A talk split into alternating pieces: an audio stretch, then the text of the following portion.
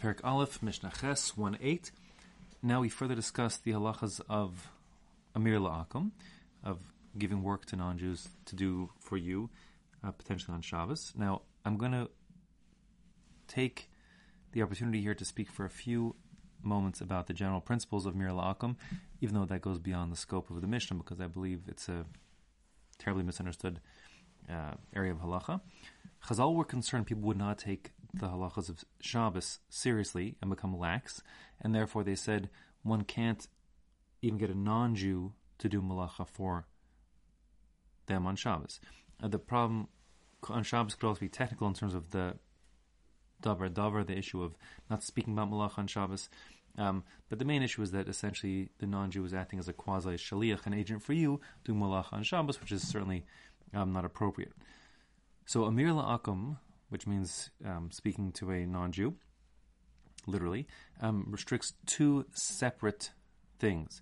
First, it forbids one from explicitly requesting from a non-Jew to do malacha for him on Shabbos, um, and second of all, it prohibits a Jew from getting um, a material substantial benefit from the work of a non-Jew on Shabbos, even if that wasn't requ- the Jew did not request it explicitly um, of the non-Jew.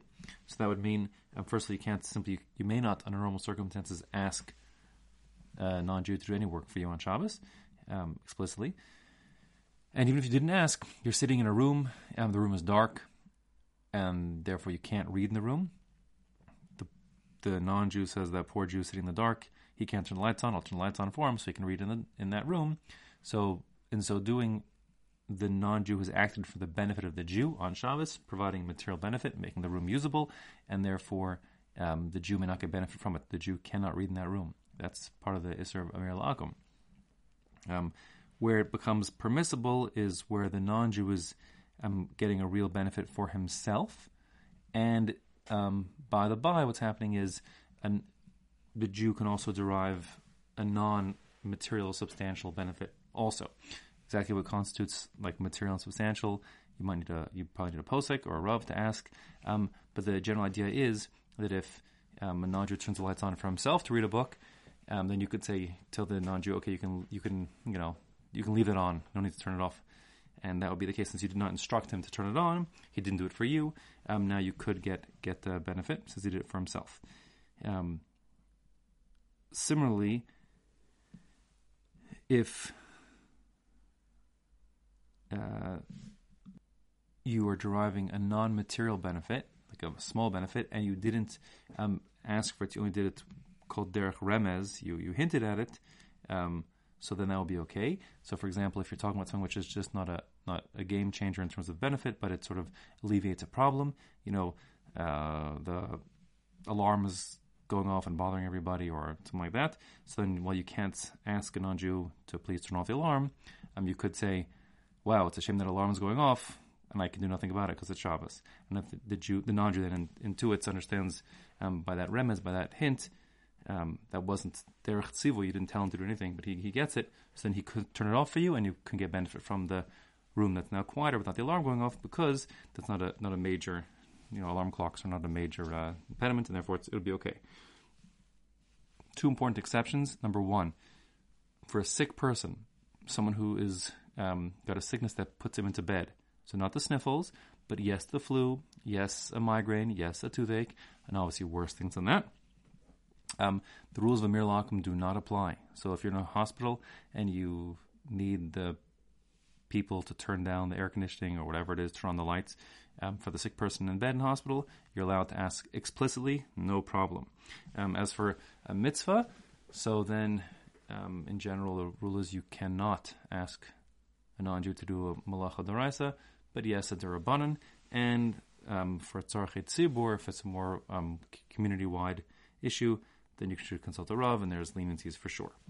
Now, relevant to our Mishnah specifically is what happens when you engage a non-Jew on Shabbos to do some specific job for you, which I was just discussing. But if in general, um, you, you let's say you engage him before Shabbos to do some work for you.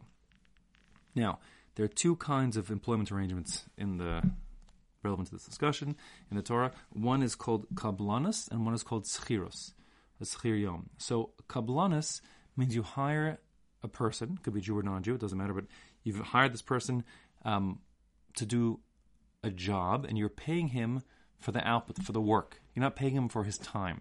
So you pay him, you know, he's making shoes for you, you pay him by the shoe. He's binding the books for you, you pay him, you pay him by the binding. He's um, writing contracts for you, you pay him by the contract, as opposed to paying him by the hour. Okay, that's called a kablanus. And since if you engage someone to do a job for you like that, you're not considered to be like your. There's no issue of shlichus. You haven't appointed him as your agent directly. He's actually working not for your benefit, but for his benefit. He wants to make money, therefore he's in the bookbinding business. Um, so, in contrast, a sechir is someone who's paid by the hour, or sechir yom. You hire him, and therefore, so to speak, while he's on the clock, you essentially own his time. You can tell him what to do, and it's forbidden um, to get a non-Jew to do work for you on Shabbos, even without explicitly asking for it at the time, um, if he's doing malacha for you on Shabbos. That would be forbidden, um, unless the malacha somehow that he's doing is not necessary to get the job done. So that means, for example, you have a cleaning lady, and um, you, she comes in on Friday night to clean your dishes. So since it's not essential to do malacha to clean dishes, you could clean dishes with cold water and without a sponge, etc. Um, it could still work. So that being the case, if she, the cleaning lady, chooses to turn the hot water on or use a sponge, um, which might involve other various malachas, um, it's permitted because of what you've asked it to do. Of clean the dishes doesn't necessarily um, involve malacha. Cleaning dishes per se doesn't require malacha. Um, uh, and her choice to use the hot water and use the sponge, etc., are it's her prerogative. It's for her, not for you. So now in our Mishnah here, we're talking about a case of of giving laundry to be done. So let's talk about laundry for a second. Let's talk about a 21st century scenario. You go to the laundromat. It's five minutes before Shkia on Friday afternoon. You know the, the laundromat has a big sign that says we're open all day Saturday. We close, you know, at 6 p.m. on Saturday. Sunday we are closed for business. We do not work. We are religious people who do not work on Sunday. So you show up five minutes before closing on Friday afternoon, and you give them your shirt, and you say, I need this shirt ready first thing Monday morning. Okay? Now, you know full well he doesn't work on Sunday, so you know full well the only time he's going to do this shirt is on Saturday when he's open, Shabbos. The halacha is this how um, Beis Hillel will come out and this halacha. You are allowed to do that, even though you know full well he'll be laundering your shirt on Shabbos. And the reason why is because the work that he's doing is as a kablan. It's kablanis. He's doing it. You're not paying him by the hour. You're paying him per shirt, and he's doing the work for his benefit, not for you. I mean, he's in the business of, of cleaning shirts to make money, and you have not instructed him, or even forced him, implicitly instructing him, in other words, to do malacha, laundering, on Shabbos. No, you haven't. You gave it to him to get done. He has the whole weekend to do it. If he wants to work only on Saturdays and not on Sundays, that's his prerogative. But you haven't forced him. He could just as easily work on Sunday. And if he chooses to work on Saturday, so then that's his prerogative. He's doing it for himself, not for you, and therefore it's permitted, la halacha, like Hillel will say. Where it would be forbidden is if, for example, you walk in five minutes before closing on Friday afternoon, and you say, I'll be here Saturday night at 7 p.m. to pick this shirt up, when you know full well that um, the only time he could get that job done for you is on Shabbos.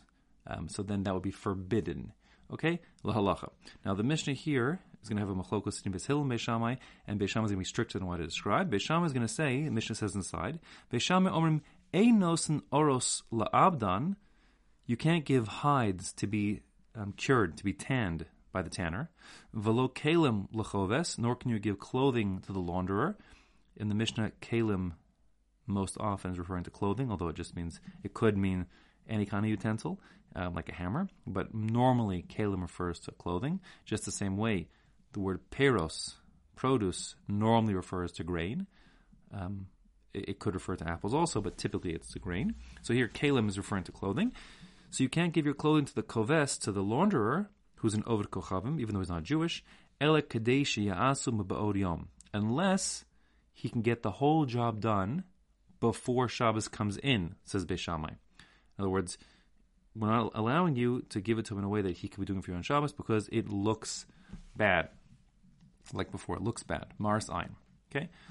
But uvachulan for all these things, Beis Hill matir and im hashemesh. Beis Hill say you are allowed to do it, provided you give him the laundry to get laundered or the hides to get tanned, etc., prior to sundown on Friday afternoon. Then you're allowed to do that again, provided that you haven't set it up in such a way where you're forcing him to get the job done still on Shabbos, not demanding it to be done, you know, and be ready for you on Saturday night. Halacha is like Beis Hill here, and like I described more fully before. Um, now, just one last point about Maris Ein. This is important. The halacha, although Beis Hill are going to be lenient, and that's the halacha is that one can be lenient and do what I described in terms of the kablanas. We're not forcing them to do malach for you on Shabbos. But in a scenario where it's an onlooker would say, "Whoa, this non-Jew is doing malacha for a Jew on Shabbos," and it looks like the Jew instructed it to be done so, that would also be forbidden. So, for example, you're not allowed to tell a, a handy the, the as opposed to the launderer. You can't tell a handyman, you know, to come and whatever it is, fix your fix your front porch, um, and let him do it in your house on Saturday on Shabbos. In other words, you same story. On Friday, you tell him, "I need my porch fixed." It's a two-hour job, and you say, "I need it done by Monday," which means he could do it on Sunday if he wants to. So that would be okay in the laundry scenario, but in the case of the fix the guy fixing your porch, it becomes forbidden if the work's can be done on your premises on Shabbos, because anyone else will look at it and say, "Oh, this Jew has now instructed this non-Jew to do malacha for him on Shabbos." That would be forbidden. Um, that's a very important point, which has a lot of ramifications and um, is really tied into this Mishnah as well.